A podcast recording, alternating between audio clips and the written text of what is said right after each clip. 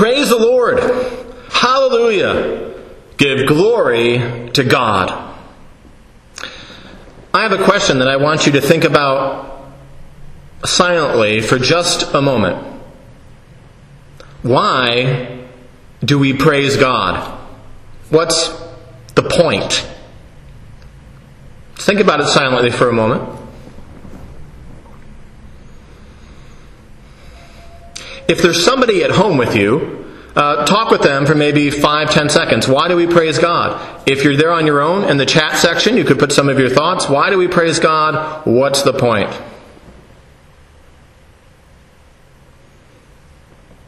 You could write some notes to yourself. You could put something in the chat, talk with someone nearby. Why do we praise God? What's the point?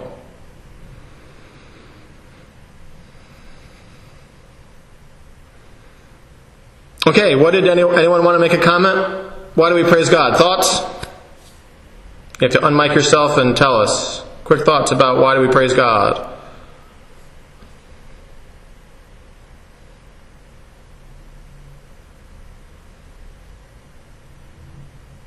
Um, okay. Yeah. Well, just think of the phrase, praise God from whom all blessings flow. Can get very personal. Okay, so thinking about your blessings is related to praise. Good. Beth, were you going to say something? Um, it reminds us of our relationship with God. It it's part of an interaction with God. It reminds us of who we are in relationship to God and who God is in relationship to us. Good. And I see Alice in the chat section put God as creator of all.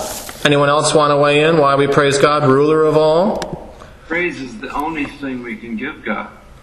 David, uh, yeah, praise is the only thing we can give God.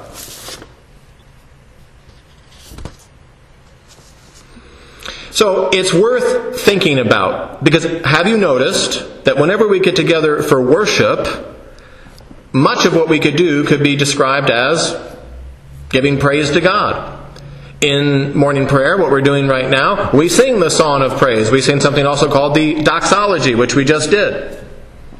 And in the Eucharist, we say it is right to give you thanks and praise. Today's Psalm 89 begins with this verse Your love, O Lord, forever will I sing. From age to age, my mouth will proclaim your faithfulness. Did you know that the Psalms are ancient Hebrew poetry? Really, songs.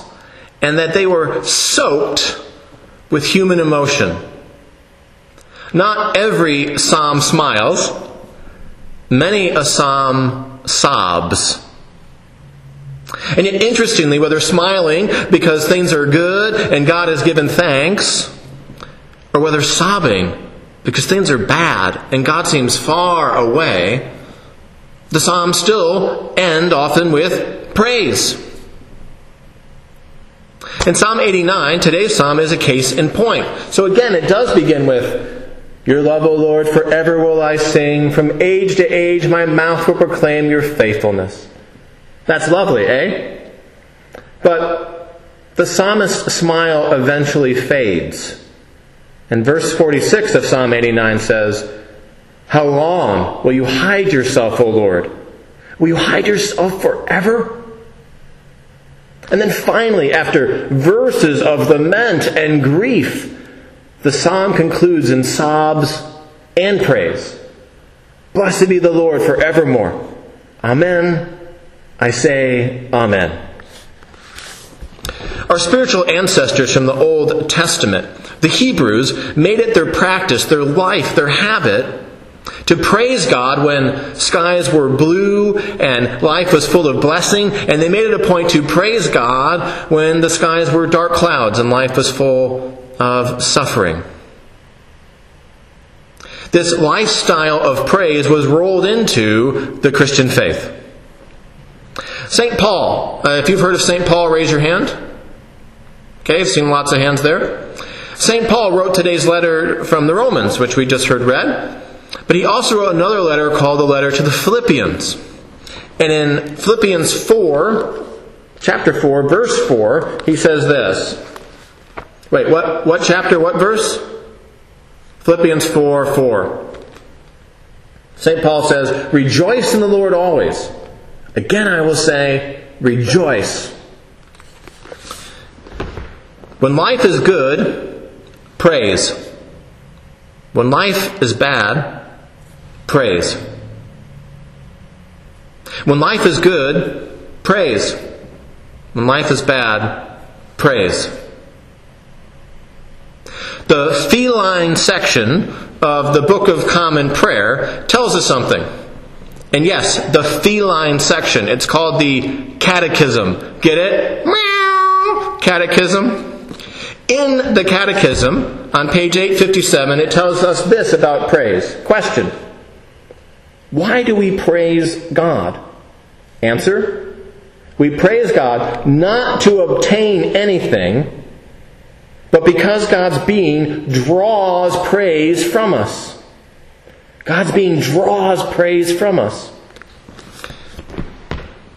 Haven't you noticed that sometimes life, God, it just draws praise from us? A beautiful sunset. Holding your child for the first time. Finding out that the person you love loves you. Finally accomplishing a goal. Uh, in these moments, it's really quite obvious that you and I are doxological creatures.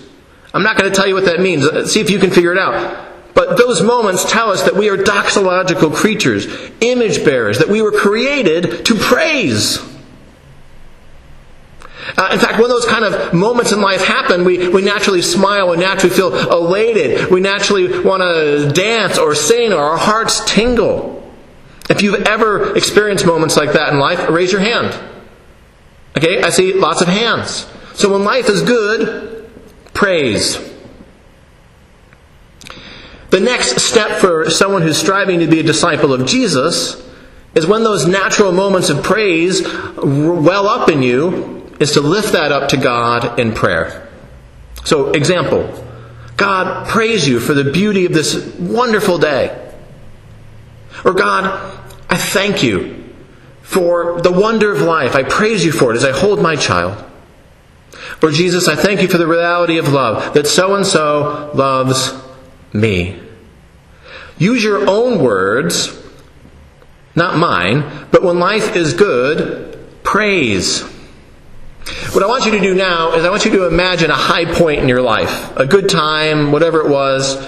Can you imagine some high point in your life? Can you imagine praising during that time?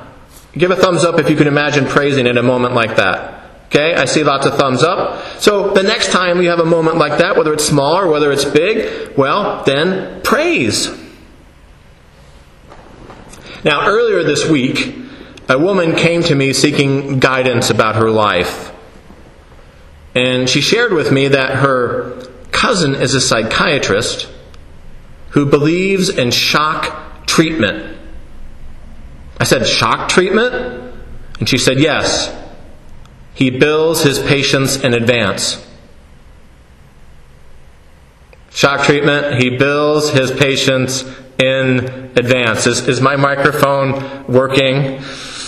So when life is bad, praise. But when life shocks us, it can be hard to praise, right? But praise is not always, hello people, listen, praise is not always a happy thing. Praise can also be an exercise of faith, something you do, something you say, despite how you feel. Let's say that together. Despite how I feel. You can ask God for grace when you don't feel like you can muster up a praise. When you have got nothing in you, when your tank is low, you can ask God for the strength to praise. I have certainly done that at different times in my life. So when life is bad, praise. Example Lord, I don't need this diagnosis right now. I'm scared, I need your help, and yet I will praise you and worship. Or, God, my relationship is on the rocks, I don't know what to do, I don't know what to say, we need help. And yet I'll praise you for your mercy. Again, use your words, not mine, but when life is bad, praise. Now, I want you to imagine, just briefly, just for a little bit, imagine a time that is not so good in your life. Some of you are facing that right now. But imagine a time that wasn't as good, a lower point. Can you imagine praising at a time like that? See, maybe you say, that seems weird. It will feel uncomfortable. You're right. It may not feel natural. It may not feel like the thing you want to do, but do it anyway. Because check this out. There is a power to praise. Let me ask you something. When you're in those low moments, when you're going through a difficulty, have you ever found that that whole situation just consumes your thoughts? It's always weighing on you. There's a lot of anxiety. If you've experienced that, raise a hand. If you've experienced a lot of that, raise two hands. If you experience so much, do a headstand. No, don't, don't, don't do a headstand. But here's the thing.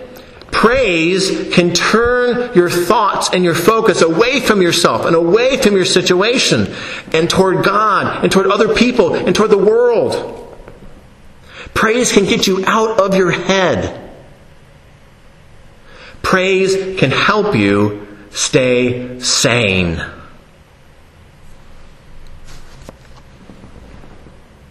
So, when life is good, praise. When life is bad, praise. Let's say that together. When life is good, praise. When life is bad, praise. Now, I want you to think silently for a moment. Don't say anything aloud. Think, how might you praise? What are ways that you could praise? Just think about it just for a couple of seconds. Well, you could praise with a prayer. You could praise by worshiping weekly. Uh, even when you don't feel like it, even when your spiritual tank is low, show up anyway because the congregation's praise will sustain yours.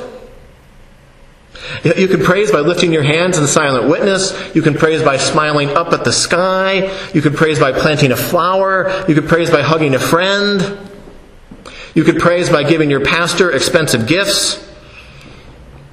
No, no, I'm just kidding, just kidding, just kidding uh, about that. Uh, they don't need to be expensive. They can be very modest, thoughtful gifts. No, I'm just kidding. N- nothing about the gifts. The point is, there are many ways that you can praise God. Many ways that you can praise. Together, let's say on three, praise the Lord. Here we go. One, two, three. Praise the Lord. Joni, with an I, Joni Eareckson Tada, speaker, author, and paraplegic, has this to say about praise. Like supernatural effervescence, praise will sometimes bubble up from the joy of simply knowing Christ. Praise like that is delight, pure pleasure. But praise can also be supernatural determination, a decisive action. Praise like that is quiet resolve, fixed devotion, strength of spirit. So, remember, this afternoon, this week, the rest of your life, with the help of God and God's people, when life is good, praise. When life is bad, praise. Amen.